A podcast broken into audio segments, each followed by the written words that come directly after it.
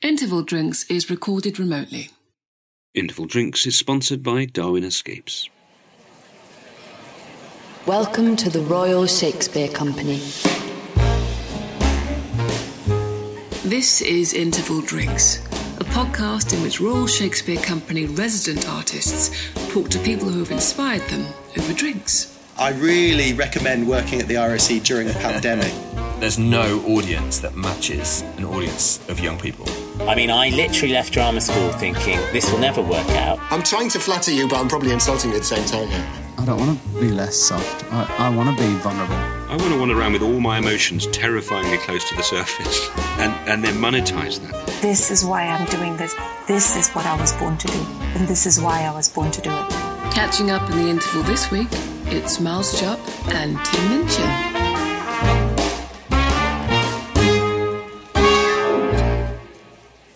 Hello and welcome to Interval Drinks, the RSC podcast where we talk to artists who inspire us. My name is Miles Jupp, I'm an actor and writer, and my guest today is Tim Minchin.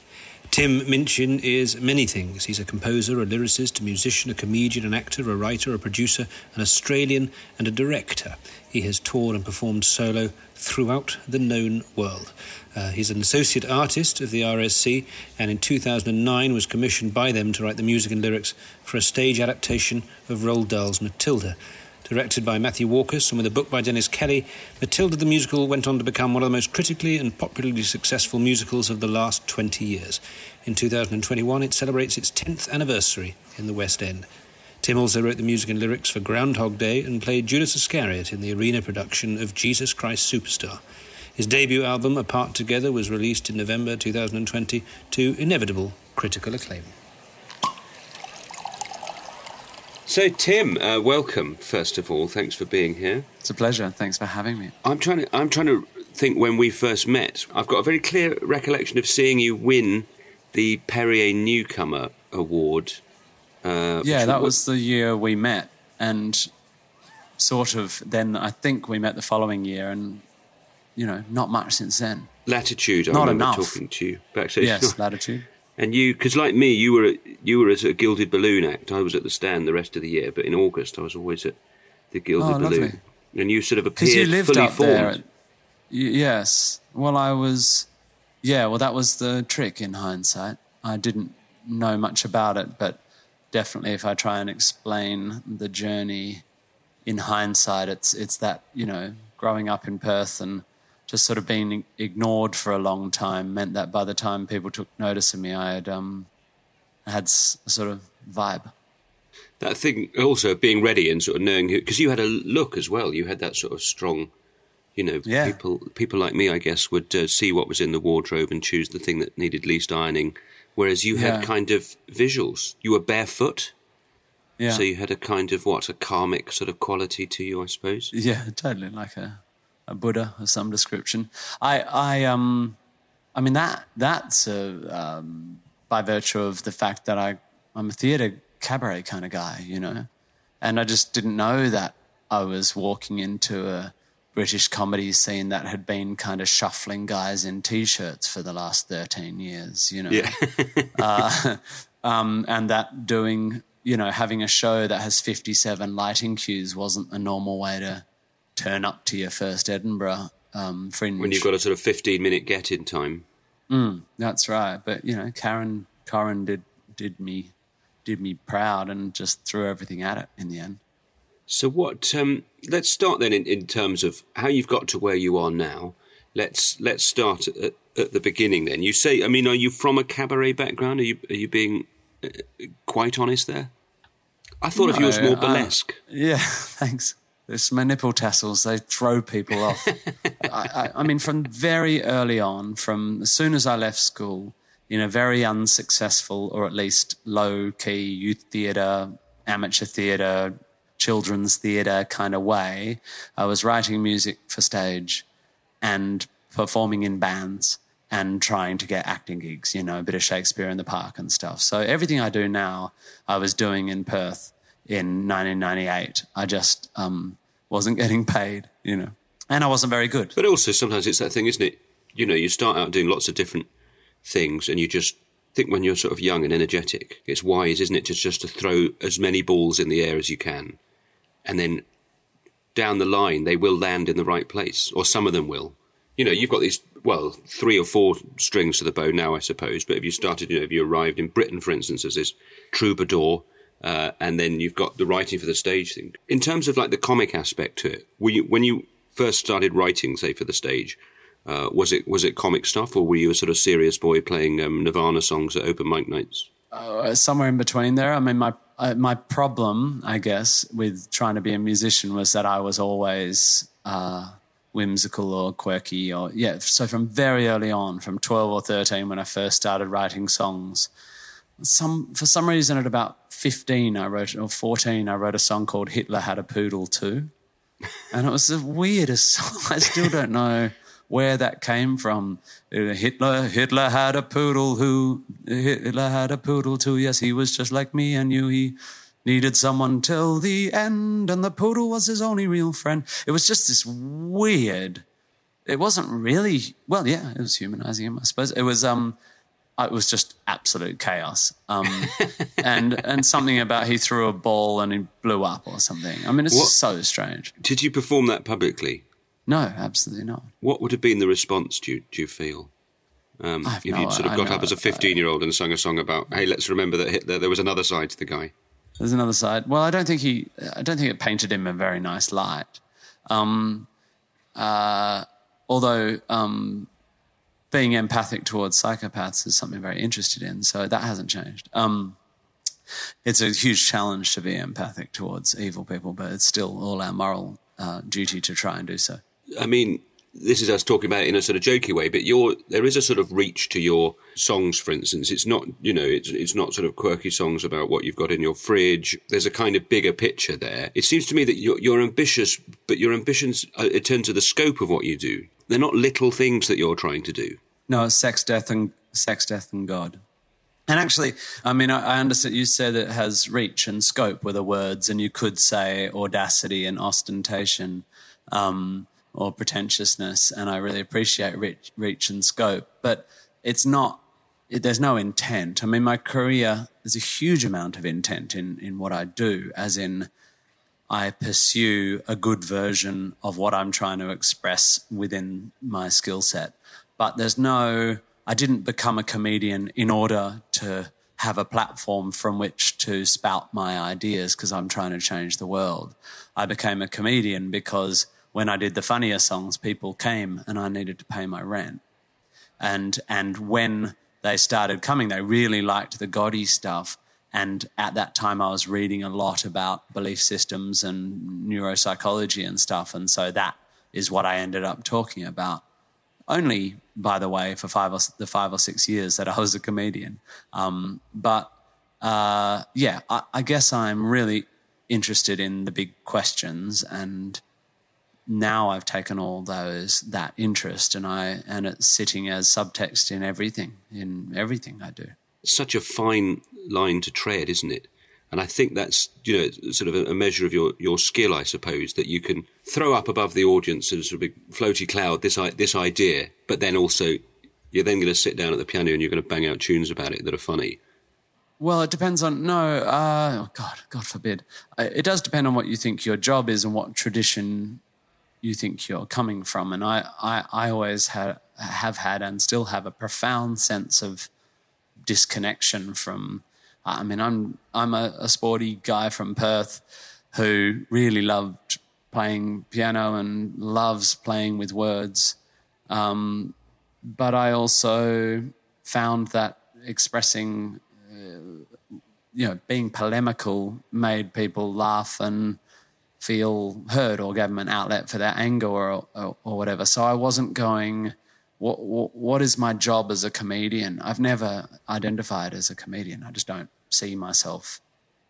My shows, I still think, are more cabaret shows than stand-up shows, because even right back at the beginning I was playing Not Perfect and White Wine in the Sun and, you know, ballads that were meant to make you cry. And, you know, it's why the minority who didn't like my stuff, found it hard, is because it sort of didn't adhere. It just said, well, now I'm going to talk about this, and I don't want you to laugh for this 2 or 3 minutes. I want to just have a bit of a rant. That's kind of the key, isn't it, as well, that thing of thing. What I'm going to do is the thing that I want to do.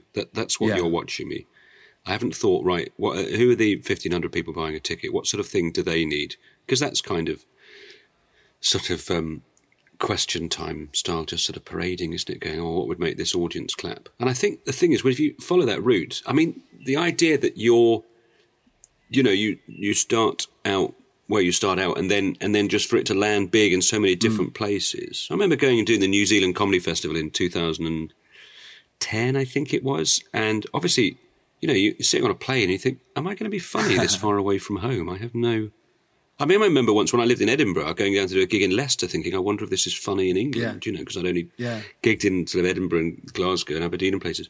But that, that sense of going there and like people laughing in Auckland or Wellington, finding that actually sort of overwhelming, and this sense of relief. It's a really magical thing, the idea, it's beautiful. Translates. Really. I mean, if we're going to have a conversation about whether your art means anything, whether comedy means anything, or whether doing what you do means anything, surely the fact that that people in New Zealand and people in Edinburgh laugh at the same things is profound in some way. I mean, as I've said, journos ask me this all the time because I'm an Aussie who has performed in mostly the UK and the States. But, what's the difference in the sense of humour? And I'm like, well, if you're talking about sex, death and God, there isn't one really.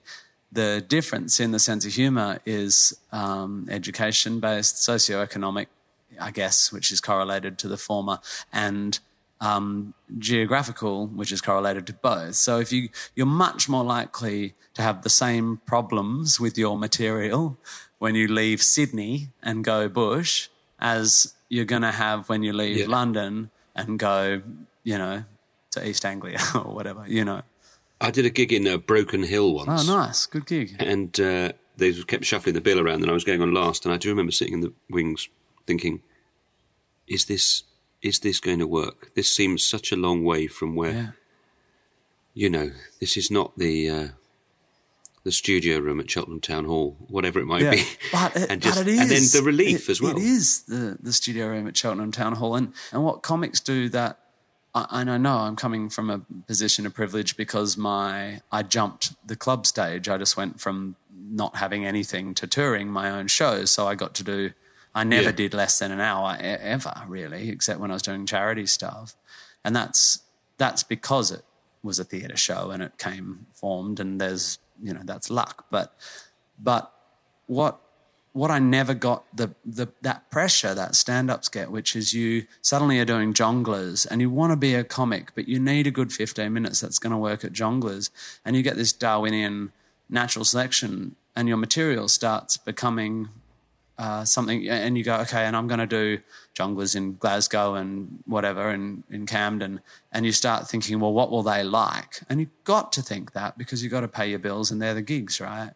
But it can be really dangerous because you start second-guessing, and actually what you're doing is being condescending. Now, I would always die at Jonglers, so there's sense in it. But if you go to Broken Hill and go, oh, these... Aussies from the boondocks aren't going to get my quirky British whimsy, then what you're doing is actually looking down on them. I think you've got to be very careful about second-guessing an audience because actually if you're doing this sort of stuff I'm doing, sex, death and God and clever words and stuff, you might lose 80% of them, but the 20% of people in Broken Hill who love it won't have ever got that, especially not in Broken Hill. So it's super special, and you have to ride the fact that 80% of them aren't laughing. That's just your ego. But the 20% who walk out going, that's the coolest thing I've ever seen, that's why you owe them you, not a Broken Hillified version of you. So something like Matilda then, let's talk about that. When did that process begin? Well, what age did you actually start thinking about writing about that, and how eventually did you get to the point where the RSC were involved? Well, I mean... This is a story of coincidence or fate, depending on how you interpret the chaos of the universe. But I actually wrote to the Dahl Estate in at the turn of the century at some point, because I was writing music for a theatre company in Perth called Barking Gecko, and had just done a musical version of 1,001 Nights and written all this sort of music that would probably be appropriation now. And I was just trying to think of other ideas for children's theatre, and when I say I wanted to write Matilda, I was thinking I would write a bunch of songs for a little version of Matilda, and it would go on for 2 weeks and then it would never be heard of again, because that's what I was doing at the time. So I wrote to the Dahl Estate and said, how do I go about getting the rights to do that? And they sort of thought I meant I want to write the definitive version of Matilda the Musical, and said, well, we're very interested in, theatrical adaptations of Roald's work. Send a score and we'll consider it. And I'm like, oh, yeah, no, I don't write scores. I don't know what that means. I just mean, I'll write some songs and teach them to the kids, and then I'll get paid $500 and I'll go and do the next thing, right? So I just gave up on that. And what's amazing is that, of course, the way time works, in 2000 I was 25 and I got to Edinburgh in the year I turned 30, and the RSC approached me in the year I turned 33. So this is tiny amounts of time, but of course at the time it felt like a lifetime. And the distance between me arriving... Well, it's a third of... Yeah, that's over right. 30 that's life, right. And, yeah. And I got to Edinburgh in 2005 and the RSC approached me in 2008. So I think of my letter to the Dahl Estate in 2000 as like a message in a bottle I put out into the ocean that floated around and sort of washed up on the shore of the RSC. But completely without any relation to that letter, I got my agent, Chiggy, who you know, of course, said to me, the RSC want to have a meeting with you. And I thought, wow, maybe someone's told them I used to play, Fabian in Shakespeare in the Park and can do tin whistles as well as iambic pentameter. And so I thought very flattered. I thought they were going to go say, do you want to come and do a play? This was before anyone else had identified my predilection for acting. But Matthew Warchus was in the room, and I knew I was meeting a guy called Matthew Warchus, but because I was just wrapped up in my life, I hadn't Googled him or anything, so I didn't quite realise he sort of came dripping in Tonys and a reputation for being taciturn or hard to read. Right. So I just walked into this room, this incredibly sort of lovely, quiet man said, have you ever, you a fan of Roald Dahl? And I went, well, yeah, it's like my entire childhood was defined by him. And he went, do you know the story Matilda? And I went, yeah. And he said, we have the rights to turn it into a musical, and the RSC was wondering if you've ever considered writing for musicals. And I went, well, I've written like 10, but they're all in the bin. But here's some demos, And actually I had been writing songs for theatre right up. My last one was in 2006, only 2 years before. And actually the opening number of that musical, which was written on commission for a regional theatre here in New South Wales, I took the opening number and just stole it, and it's now the number Miracle from the opening of Matilda.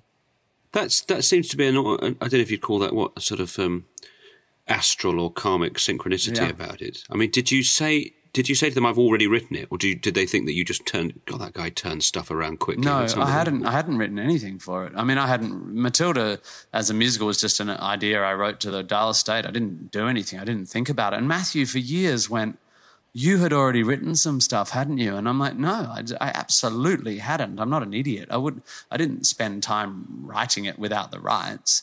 I hadn't even... Maybe such was the boldness of your approach to the Dahl Estate that when the RSC got in touch and said, we'd like to get the rights, they said, there's this guy. You're going to have to fight with Tim Minchin for that, because he's very keen. He sends a letter and he's taken several years writing a score. I don't think they even believe the story. No one can find evidence of the email. But I sometimes think I made it up, but I didn't. And that would be so impressively cynical. Yeah, totally. I do need an interesting backstory though. It can't just be a sort of commercial transaction. That would be good publicity. I went out once and got drunk. I woke up. I had a Matilda tattoo. Yeah. The next day, I got an email from Matthew Walker. But yeah, I hadn't written anything, but I did steal some music from a previous musical I'd written. But But I actually wrote the first draft of Matilda in a single 6-week period because my son was due and I was busy, so I needed to get it done. I mean, that sounds extraordinary. It's quite a sort of magical way of something happening. But then I suppose lots of things have happened that straightforwardly, of course, that haven't gone on to have that enormous kind of, that sort of reach. And when something, there's a kind of alchemy to it, isn't there? You know, there's lots of things with good directors, with good writers, with well cast, all the technical stuff. But for whatever reason, it just doesn't happen. And when it does, when something like that catches fire... I talk about it in those terms all the time. I talk about it as lightning in a bottle, not just that I had been interested in the project before and it came back in a cosmic way, but just everything has to go right, doesn't it? But then when it does, the fact that it has done, you know, there are some people, I suppose, what motivates them if they, you know, they think, I've got a hit in me. I know I've got a hit in me. And that's the thing that keeps, you know, getting them going. I was at a dinner once at a book launch, and it was a very nice man, Felix Francis, was introducing everyone around the table, and there was one man he pointed to, he said, this man has written 100 books. And everyone at the table went, wow. But the man who'd written 100 books, he said, yeah, but if the first one had sold, and you thought, yeah, that's the thing that kind of drives people on, right? But whereas in your position, I mean, is it not quite in the thought of then you've done something and it works? The thought of then saying, right, well, now do another one, that becomes suddenly terrifying. Oh, it depends. I mean, in terms of the lightning, how often does lightning strike? You can have an amazing success like that, but then it's a sort of rod for your own back, isn't it? You think, lightning rod. That's where I've set the bar. Yeah. Well, except I don't care. And the reasons I don't care. Look, I've got plenty of demons and things that worry me, and I'm anxious about my work, and I, you know, hate my own stuff, and I, you know, I've got lots of stupid insecurities, and I don't always find everything easy, and I'm not always, you know, comfortable psychically, but I don't care about that stuff. And I don't know whether I always would have been pretty sanguine. I suspect not. I think my not caring is because things have gone well. So I think... But then also I suppose you can look at success in terms of statistics, you know, couldn't you? Or just in terms of personal response that you must get to Matilda. So, for instance, COVID, my elder son's primary school, you know, they just didn't really finish school. Mm-hmm. You know, they all left school 4 months early, suddenly stopped, you know. And they made an online leavers assembly. And they all sang When I Grow Up, you know. And that's the thing that all around here, there's, I know, lots of parents just crying into their laptops. Yeah. That kind of connection, that's got to be worth much more than yet another residuals check. Yeah, without a doubt. Matilda... I think one of the great strokes of luck in my lucky life is that the thing that really hit is a thing that just does good. You know, in this world that I think some of my work has done good, but some of it, especially some of the political stuff I've done here in Australia, has really... really done huge amount of good for vulnerable people and for getting the word out. But it's polemic, and the other side is that a whole lot of Australians hate me, like in a way that I would like to be able to laugh at, but it's awful.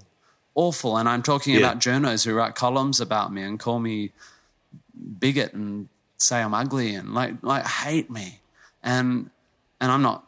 I find that really hard. I'm not cool with that. You know, I'd like to get better at that, and I'm getting better at it, but it's awful. It's as awful as it is for anyone, you know. But Matilda just does good, you know, and I get letters from, you know, parents of non-communicating autistic kids telling me about how their kid listens to Quiet over and over again, and how they were able to say to their parents, this is how I feel, you know. And I mean, that's just an example of one of the things that makes me cry, as well as the fact that I know kids all over England are singing When I Grow Up, and that the RSC uses some of the money and their power and reach to create education programs based on Matilda, where kids write their own songs in those characters' voices. I mean, these things are worth their weight in gold, And then there's the goal.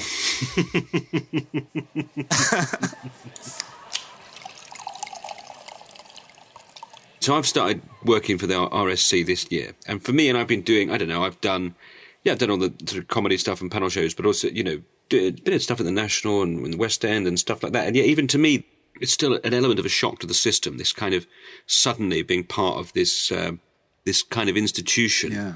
And, you know, there's pictures, you know, black and white photos on the wall of other people that have done what you're doing now. And to be honest, they're intimidating. I suppose it's meant to help you sort of admire the sense of history. We think, oh, well, if he played this part, what am I doing here is kind of how you feel about it mentally. But how was it for you? How much of a culture shock was it for you suddenly? You've had this stroke of luck or whatever you want to call it that's got you in the room suddenly.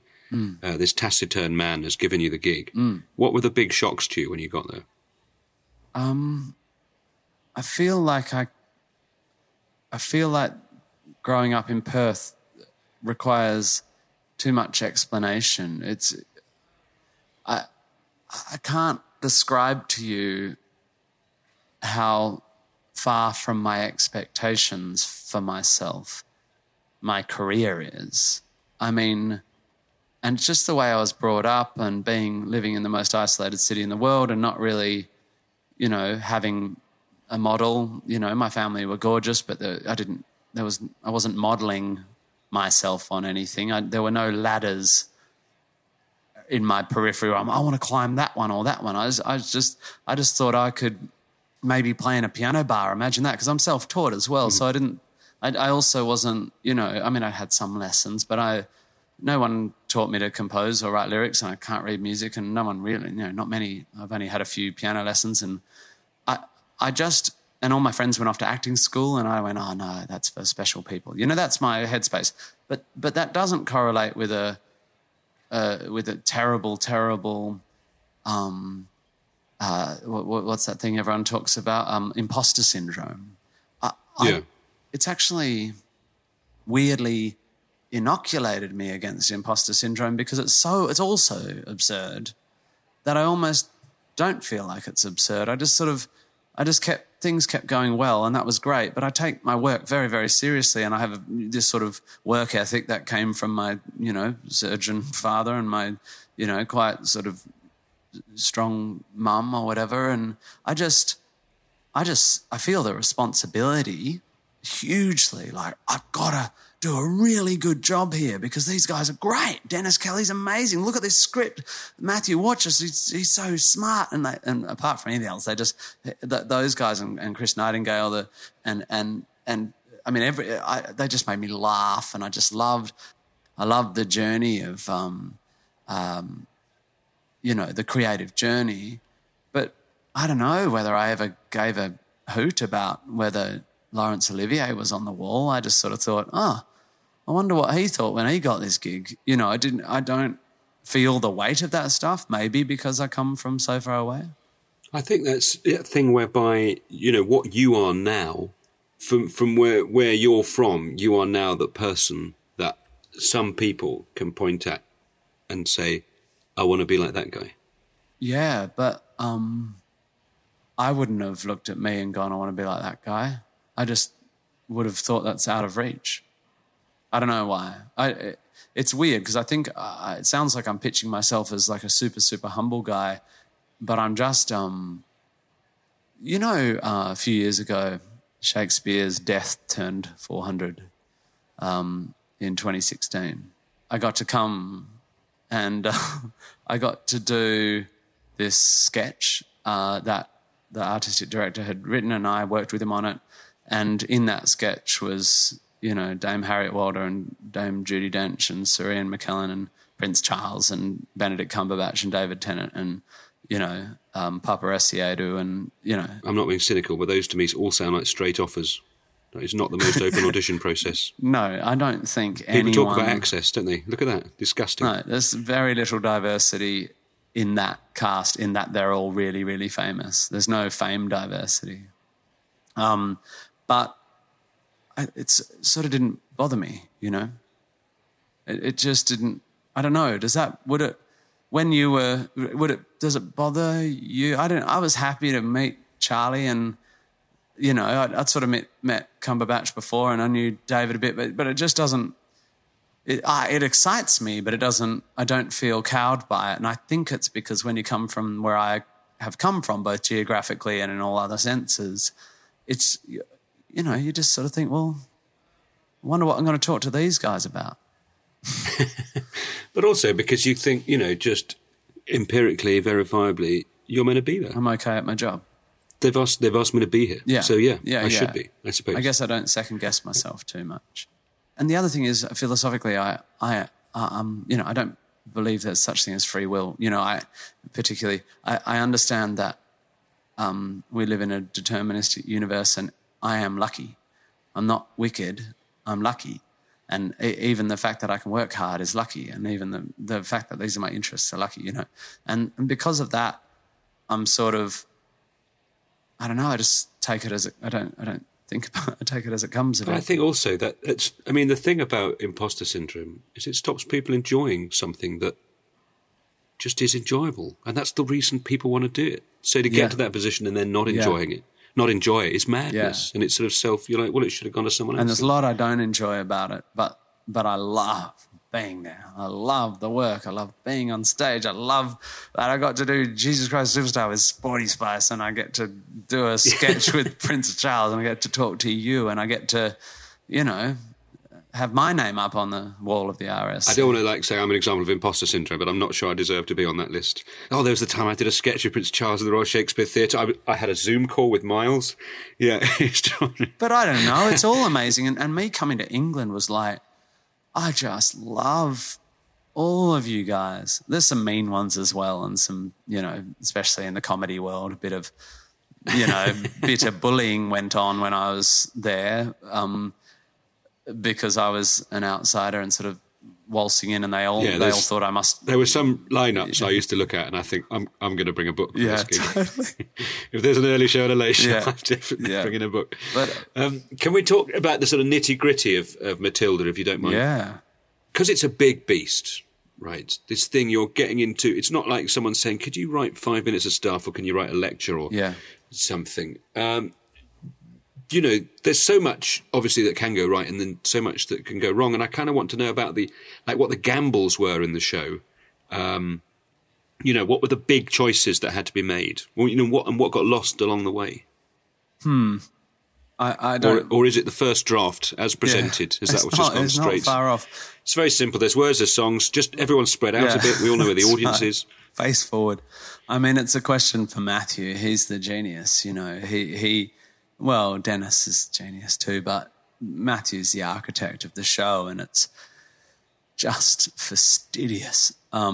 It's microscopic, his puppetry, you know. And I mean, were you made to work really hard? No. Although the lightning struck, was it hard work, or did it just happen? Well, I remember quite clearly, almost literally, looking at myself in a mirror and going, don't screw this up, Minchin. This is, after I'd read the script, and after they'd offered me the job, and after I'd accepted it, and I'd kind of got my head around who Chris was and who Matthew was and what they had done, their pedigree, I just went, if this doesn't go well, it's your fault. I literally said that to myself, and that says something about my personality as well. But also, was it a helpful pressure? Yeah, I do that to myself a lot. It's absolutely my sort of way of being. As I go, I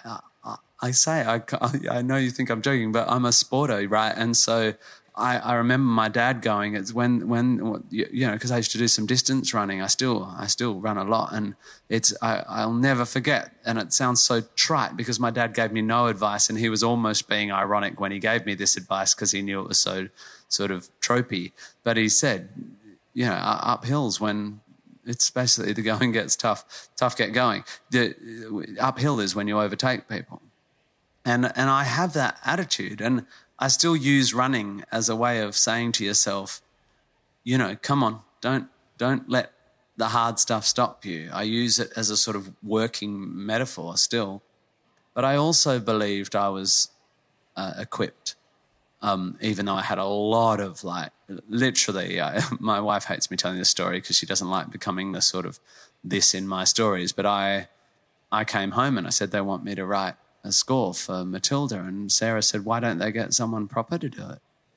And the reason Sarah said that is because she's just voicing what we both thought, which is there must be people trained at the Royal College who write dots and, you know, why are they asking a guy who plays chords, you know? And so I came to it with that level of imposter syndrome, but an absolute other belief that I had read a lot of Dahl and I got the dark light. And that's, to answer your question, your initial question, in the shortest possible way, it's the dark light tightrope that Matilda's greatest challenge was, because you're trying to write a family musical and you're trying to musicalise, but Dahl is all about the dark and light. And I said to Matthew in that first meeting, I don't know if you're going to choose me to do this, but please don't let whoever writes these songs turn it into a Disney thing. You'll kill it. Like, I was literally lecturing Matthew in that first meeting. Like, he'll tell you this. I was just rambling on about Dahl and what I thought. But that's why it's good not to Google people. Oh, you know, you can go and say really charming. Yeah. Can I say how much I enjoyed so and so? We've seen all the recasts. It's tremendous. But if you just go in and you're like, I'm not going to check who these people are. Yeah. I remember once doing some sort of stand-up at a lunch thing, some sort of fancy dinner, and this guy started heckling me. The crowd was sort of laughing. And so I said something before I've even turned around, and the crowd have laughed. And then I turn and I look at it. The guy's, he's in a fancy uniform. I was like, oh, who's this? And it turned out that he was the guest of honour at that event. And he'd made a speech at the beginning about how proud he was to be carrying the Olympic torch later that year. But, I mean, people should not overlook the power of ignorance. No, ignorance is beautiful. That's that thing, isn't it? It's the Great Gatsby. Yeah. The best thing, Daisy says, the best thing you can be in life is a pretty little fool. Mm. And that is, of course, how I've tried to live my life, Tim. Well, you've got half of it. You are beautiful. That is a very nice switcheroo. The technique, it's all on display. You know, looking back, though, what were the bits of it that were sort of frightening? I mean, when a show like that opens, you might think, you know, you have a great run-through. Is the dress rehearsal a disaster? Were there things that were changed the night before? Were there, you know, you suddenly told, I know it's 11:15, but can you take one more pass at this? So the hard thing was getting the tone right, and there's a whole journey that would take a whole podcast with Matthew and Dennis and me. Like, Dennis and I were quite tense, you know, in the way that I've learned over the years since is really good and really enjoyable, as long as everyone knows that the other people are in it to make good work and respectful. But the fight is fantastic, and Dennis and I love each other very much now, but early on it was quite like, well, hold on, you can't do that because that will ruin my script and this will ruin my song. And it was like, and Matthew would arbitrate, but all along we'd make each other just fall about laughing as well. But then I had to rewrite songs, and I realised we couldn't work out how to make Matilda sing because she's not demonstrative. And the two protagonists, Miss Honey and Matilda, are both defined by not being demonstrative in a very demonstrative Dahlian world, and we had to figure out how that worked, and on. But I did not do the hard work. I was off on tour. I opened my orchestra show with a symphony orchestra in an 8,000-seat venue in Birmingham, my first night I'd ever done that, where I was writing material that day, including sending someone out to buy a copy of the Koran in Birmingham because I wanted to do a bit about burning books for the first time in front of 8,000 people because I'm mad. The night before Matilda opened in Stratford. So I was, wow. I kind of went, here's your songs, and I took off. And Chris Nightingale, being my musical supervisor, orchestrator, he did all the work, and he'd be on the phone going, well we need four more bars here, and I thought it could be this, and I'd be like, yeah, no, just repeat that, but use this, and it was that. But I did not do the tough stuff, that 11th hour stuff. I was always there on the phone, but I didn't it's really important to me that I'm not credited for making Matilda. I just wrote the songs and ran away to do my comedy career. So you're not. When did you get to see it then? If you're busy, I went that night. What sounds like some slightly contentious material. You went back that night. Yeah, I went. I opened in Birmingham, and my brother came because he'd flown over to England to watch Matilda. Came to Birmingham, and we caught the train the next day to Stratford and watched it. Stayed up and read the reviews. Had a meeting the next morning where everyone's like, right, we need to start talking about the West End now. And then I went back to London with Sarah, and then my second gig was the night after that in my second orchestra gig. There just happened to be 2 nights off, I think. I mean, that's a hell of a week, isn't it? Big week, yeah, and I often think, so this, I mean, God, it's all so indulgent, these conversations, but this thing where that doesn't really worry me about being at the RSC, that just makes me think it's great, bit of a lark. There's something going on with my brain because I look back on that and I am quite proud of and slightly like baffled by that guy. What was I thinking? And I think Sarah would say you were really, really, really stressed. But I don't remember it like that. I just remember it as heightened. Yeah, but there's those sort of coping mechanisms, isn't there? Mm. You know, you might be really nervous and you don't feel the nerves mentally. You're just aware that you've got like a bad back or whatever it might be, or that you're lashing out on public transport, really, whatever. But your head's not sort of. Well, that's the thing, because I never lash out, ever, ever, ever. So there's no lashing out either. I've never yelled at someone or anything. I just get like. Self-hating. I just go, why have I got myself in this situation? I hate performing anyway. I don't know why I do this. I go, stupid. I just get cross with myself. The thing is, when something like that takes off, I know you say, oh, it's not mine, I'm just part of it. But, you know, clearly at the centre of it, you've got this triangle or a square, if you want to include Roald Dahl's contribution. And then the thing like that, you know, you are part of it, whatever you say. And then it takes off. What is that moment like? Because suddenly, you know, in a way you're kept at a distance, but that going out and playing with an orchestra in front of 8,000 people sounds to me like a kind of quite extreme coping mechanism. You know, you've got this thing needy. And then suddenly it takes flight. That is very, do you know what? I can't actually sleep, darling. I think what I'm going to do is I'm going to... hire an orchestra. I think I ought to go and do a big gig at the Symphony Hall with an orchestra, because otherwise I'll just be restless. Someone said to me the other day on an interview, the only way you can do a comedy show in an arena and not make money is to do it with a symphony orchestra. I'm like, yeah, but we did it. I'm super proud. But then once it's something like that, it's taken flight. Does it still feel like yours? I mean, it could go... It's been on presumably in countries you've never been to and things like that. Yeah. Until... Does it sort of drift away from you? Yeah, it does, and it's important that you let it. Well, you don't want to be knocking on people's doors and, I don't know, dressing rooms in Singapore. So a couple of notes. Tim, by the way, the writer. Yeah. I don't feel any angst about the fact that it grows up and leaves home, but as you say, that kids singing When I Grow Up in schools and the idea that there's an amateur production, you know, now on pause for a pandemic in Wisconsin and...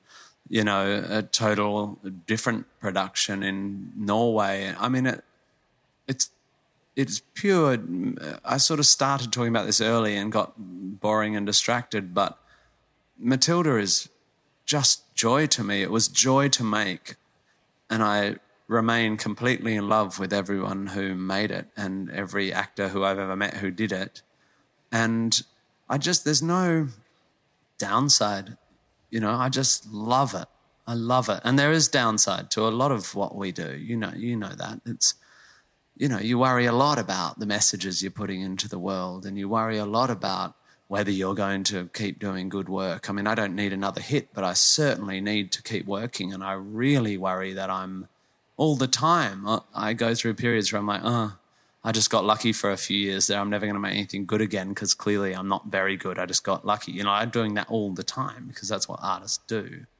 But Matilda just glows. What's the most sort of emotional you felt about it? I mean, when you're in something, I find sometimes with theatre there's distance from it. If I'm in a play and I know the people in it, it doesn't stop me in any way being able to enjoy it. You know, when you've seen so many sort of iterations of it and the people that created it and people that have taken over, presumably you can't stop yourself being moved even by your own work sometimes. Oh, no. I mean, you should be moved if you've done your job.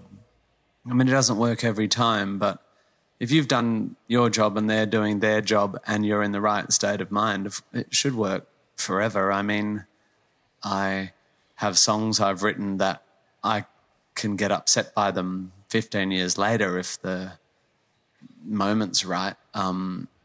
Matilda, I find I totally agree. I can see Friends. In fact, if anything, watching Friends unpack themselves on a stage destroys me. Like, yeah, watching people I know doing incredible performances, I can become inconsolable. But Matilda's, I'm not very whisked away. I find it really hard.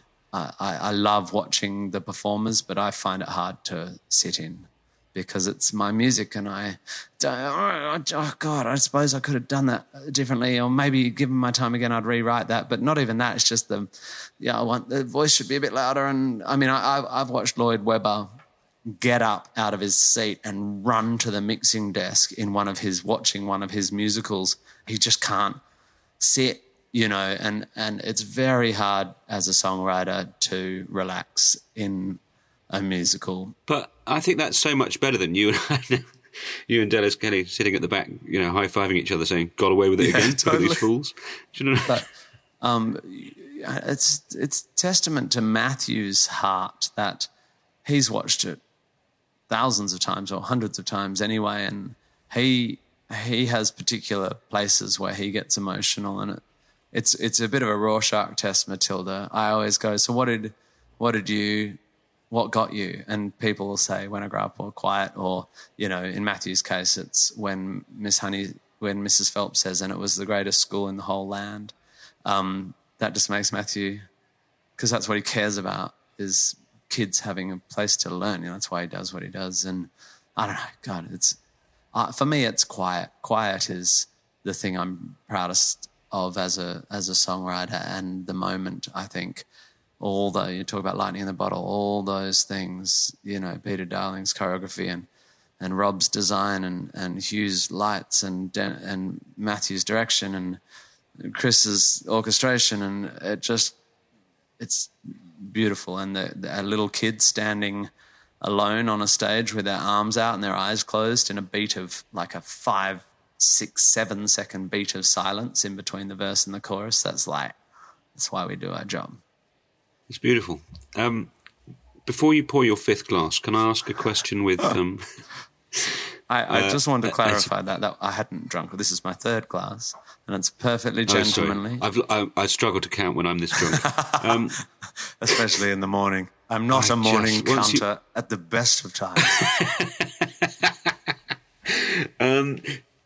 Could you have created a show like Matilda as a straight commercial prospect? No. Well... Look, it's possible. There are great commercial producers out there who take risks, and in fact, it's extraordinary. And actually, it's what attracts me to the US, even though I find it problematic.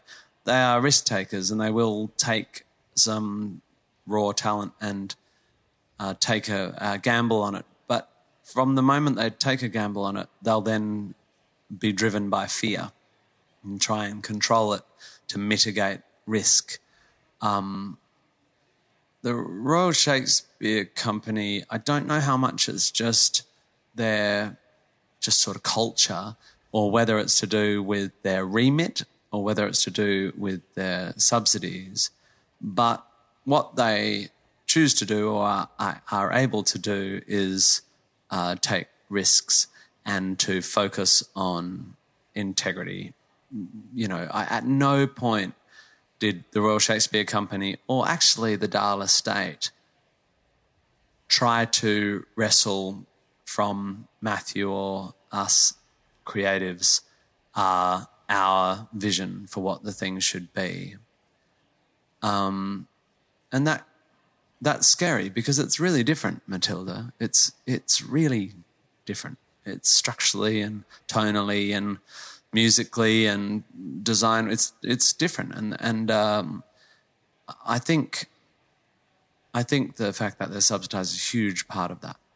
Another part of it is incredible dedication to craft. So whether that be facilitating workshops or the fact that they built the entire set out of wood, not polymers, and it was the craft of that original Stratford production of Matilda was unbelievable, and the costuming and the commitment to excellence, to excellence in theatre making as a worthy pursuit in and of itself, not because it might buy you a car or might win you a prize, but because if a job's worth doing, it's worth doing properly.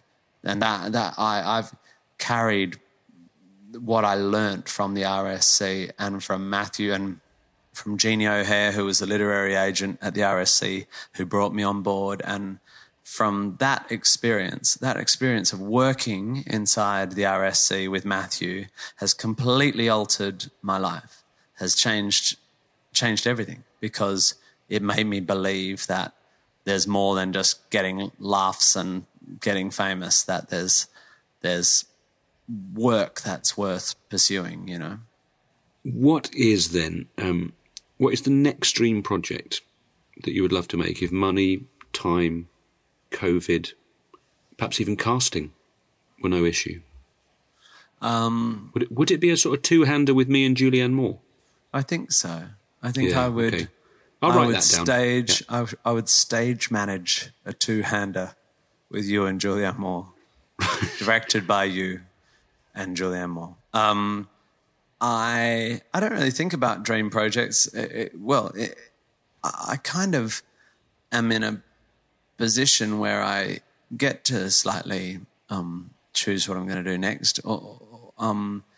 I really enjoyed making Upright, my TV show, and I want to make another one of those, and that's because of COVID and stuff, it's hard, but I have another idea for a TV show, a sort of period piece comedy about a kind of genius. It's a bit mad, and I think that's what I want to do next. I want to make another TV show. That's a boring answer. I should have said something about the moon. It has to be space travel. I think, yeah. I just want to get members of the public up there and moving around and seeing what it's like. It's a priority. I think, yeah, never more relevant. Releasing a new album during a global pandemic. On balance, knowing what you know now, good? High Five got away with it? Yeah, got away with it.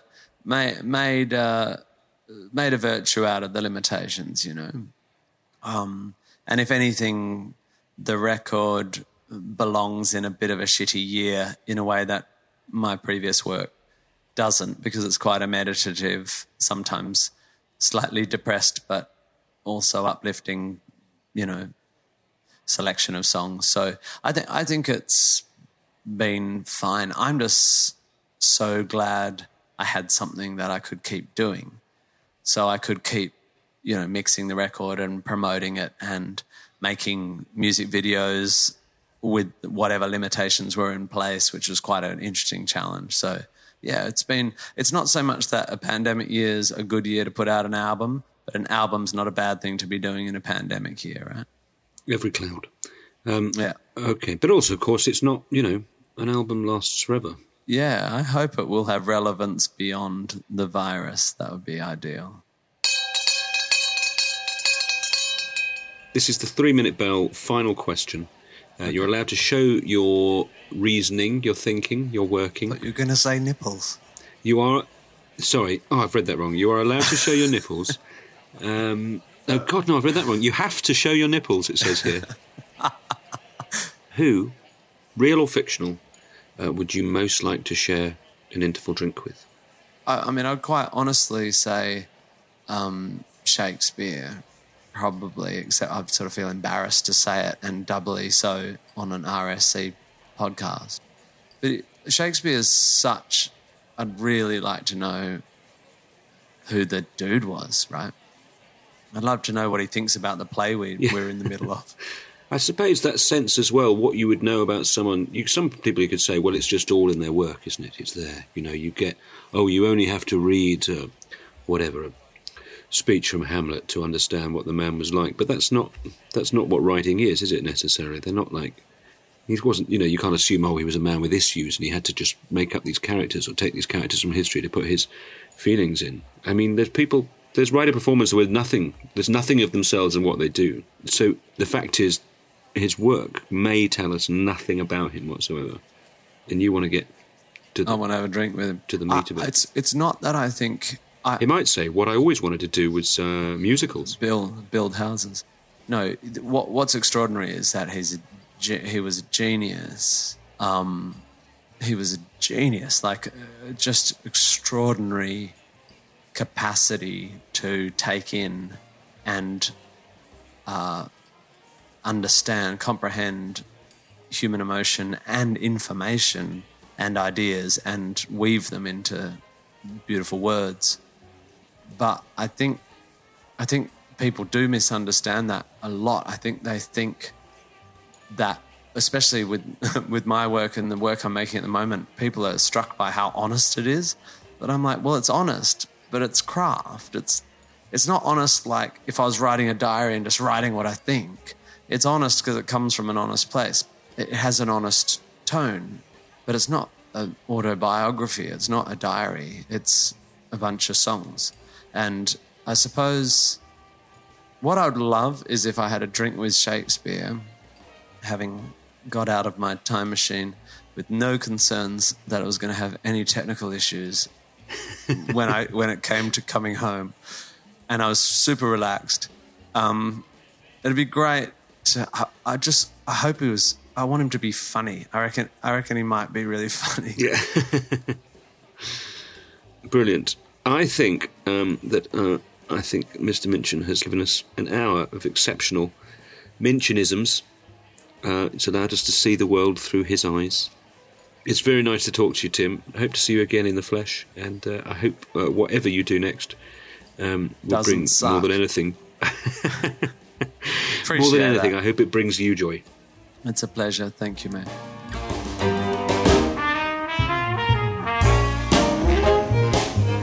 We'll see you for more Interval Drinks next week when RSC actor Mahadi Masuku will be sharing a gin and tonic with actor and writer John Carney. Remember, you can catch your favourite episodes again on the Royal Shakespeare Company website.